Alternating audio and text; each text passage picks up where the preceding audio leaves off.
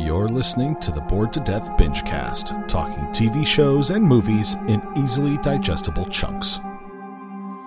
Hello again, ladies and gentlemen, and other assorted gender resignations. Welcome to the Bored to Death Bingecast, where we talk TV shows and movies in easily digestible chunks. I am Chris, and I'm being joined by nobody. I'm doing this by myself. Uh, I am going to binge the first episode of season three of Star Trek Discovery. Uh, I'm doing this by myself because I am pretty much the only one in this house who's actually watched Star Trek Discovery. Uh, I really enjoyed the first two seasons. I enjoyed seeing the new stories, the new episodes, uh, the new content that they were putting out with every episode um, in terms of what happened between uh, the original pilot episode of Star Trek, the original series, and the rest of Star Trek, the original series, in terms of like what adventures did Christopher Pike have along with you know this other crew uh, that he ends up joining in season two. Uh, and in season one, throughout season one, it's uh, about uh, a war between the Federation and the Klingon Empire. Uh, and you also get like a couple episodes in the mirror universe, but uh, I don't know. Maybe one day we'll all get around to doing that later on.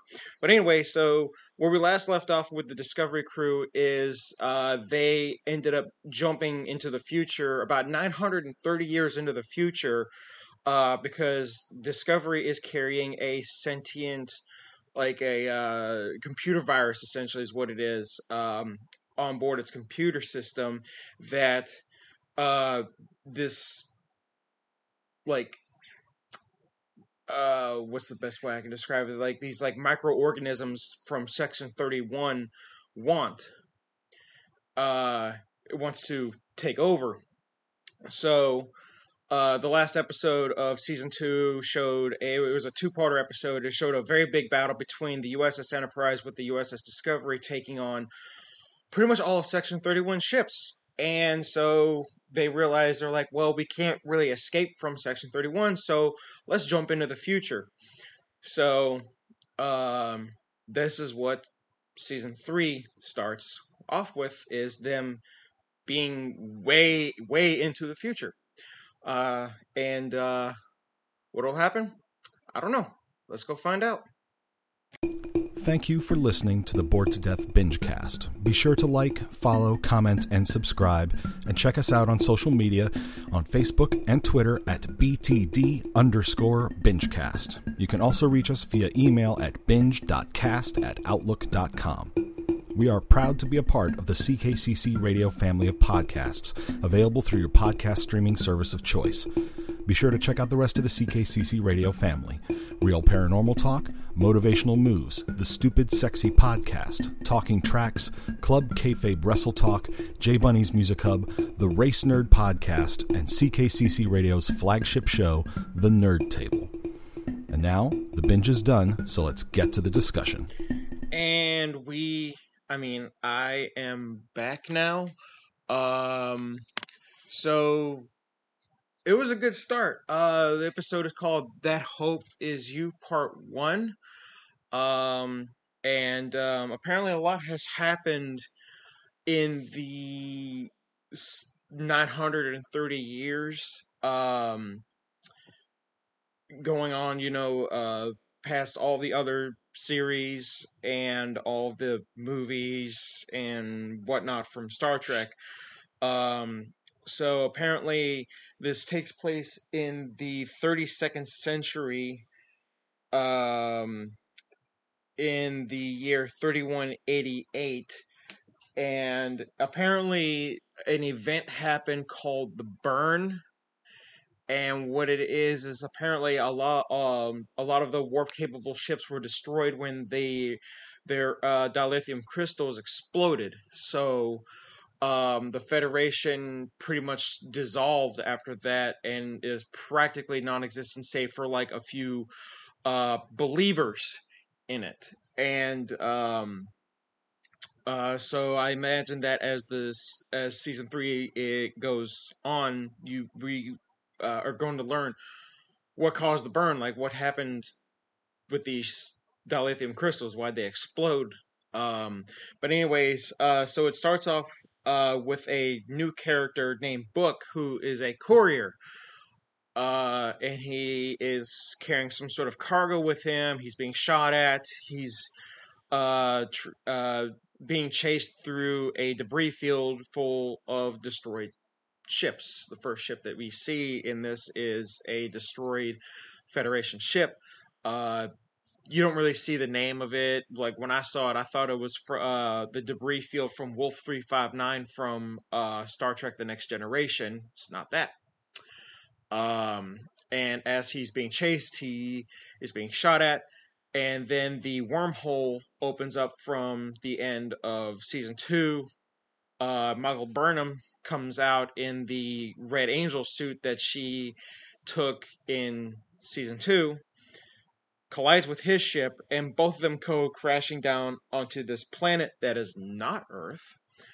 Um, and uh, they crash or they crash but in like two separate areas. Uh, she uses the suit to find out uh, when she is, and um, as for the uh, the population, um, and the suit tells her what the population is, and realizes that they succeeded in their mission at the end of season two. Uh, gathers up order you know her supplies sends the the red angel suit off back into the past to send out another signal. If you've seen season two you know what i'm talking about. If you haven't seen season two i highly recommend going and watching the first two seasons um, to know what i'm talking about. Uh, so sends the suit off she sees the smoke in the distance uh, where book's ship has crashed goes on over uh, the two, or she finds the ship, it cloaks, and the two of them get into a fight. She has her phaser, and he has basically a big knife. Um, and uh, they end up stop. They stop fighting. They're sitting there talking, and that's when she starts learning about everything that happened in terms of like the burn and uh, the fact that the Federation is essentially gone. Um, and she doesn't know where the USS Discovery is. Um, and so uh, they end up going to this one city, um, and uh, because he has to meet up with someone, and it turns out it was the person that was shooting at him. Um, because the cargo that he has is apparently wanted by the guy who was shooting at him. Uh, and we find out what it is later on uh, after a little bit of a a shootout, you know, a pretty long-standing shootout. She see she finds out that uh, one of the new pieces of technology that is available is um, is a transportation system that is portable. It's kind of like the one that Khan used in Star Trek Into Darkness, but way less bulky. It's small, it's portable, you just carry it around with you. And um, they end up, the two of them end up using a uh, the tra- that transportation system to try to get away from uh, these people that are shooting at them. Which, by the way, the weapons that they're using remind me of Mega Man's X Buster if it was less bulky um, and could vaporize you. So they are, you know, shooting, transporting, shooting, transporting, all the way until they get back to the ship. Um, and they got, you know, this group of people, including an Andorian and an Orion, and one of because the species was never named, uh, if you remember the character of uh, Morn from Deep Space Nine, it's his species, and he never talks either. um, and so he book tells them uh, the access code to get into his to uncloak his ship and to open up his cargo hold. Um, and inside of the cargo hold is basically a big worm. It's apparently called a trance worm. Uh, and apparently, what it is does is uh, when it locks eyes with you, it puts you into a trance and then it eats you. And apparently, the reason why this worm is so wanted is because it is considered a delicacy. So they basically want it just so they can eat it. Um, and so the worm goes and eats everybody except for Book, uh, because he has some sort of like telepathic ability. He looks human, might not actually be human. He might be a hybrid of some sort. It might be technology. It, we don't really know just yet. Hopefully, we'll find out uh, later on in the season. Um, and then uh, the worm ends up eating Michael Burnham. He ends up telling the worm to spit her out. He doesn't speak English. He's using telepathy and uh, is speaking in another language. Don't get subtitles for it, so I don't really know what he said, other than maybe spit her out. so the worm spits her out. Um, and uh, they end up going to a place where there are more of these worms, uh, and I, I am assuming that when they're not putting you in a trance and trying to eat you, I, I'm assuming that they're pretty peaceful because we just see them like frolicking around in like a large body of water that I'm assuming was like either a part of the ocean or it was a maybe a big lake. Didn't really show that well.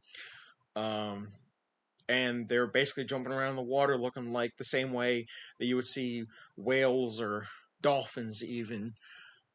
Um, and so uh, they go uh, they end up going into going to this uh, what I think they consider was a long uh, lost Federation outpost uh, that was badly damaged, but is still able to uh, contain people. Like they they go inside of it, and it turns out there is somebody in there who uh, calls himself a he's a, a Federation. I I guess the best way I can describe him as an employee. Uh, and he says he said that oh, you know, I've been here for like forty years. My dad ran this place before me and his dad and so forth and so forth. So uh, she tells him, you know, like, I'm actually from the past.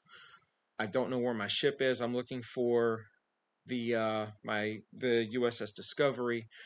Uh, I came out of a wormhole.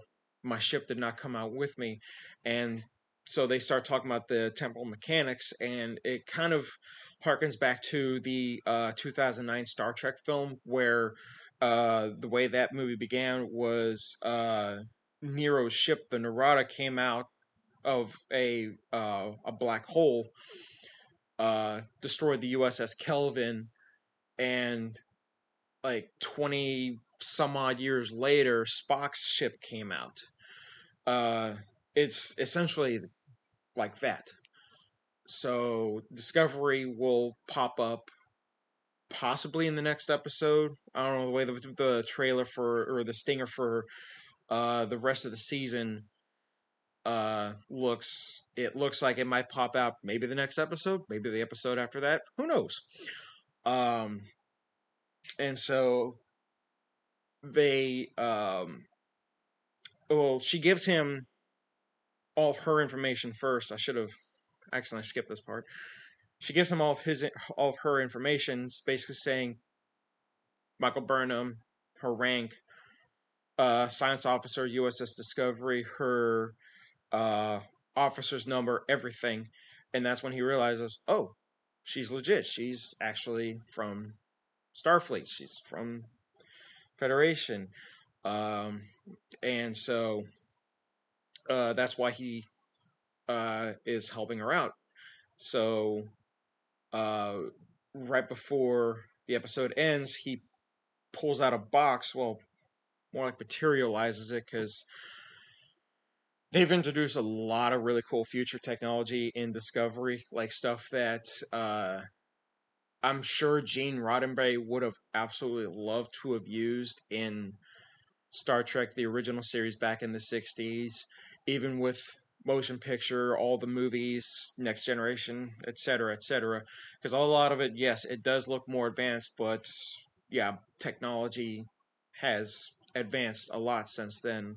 One of my arguments for uh, season one, because everybody was like, "Oh, why does the technology in uh, uh, in Discovery looks so much more advanced than what it did in the original series, and this supposed to take place before the original series. It was 1966, guys. Come on, give Gene a break. He was using whatever he had available at the time. Like, like if if you listen close enough in season one of the original series, you can hear the freaking uh the set for the bridge of the Enterprise creak because it was made of wood.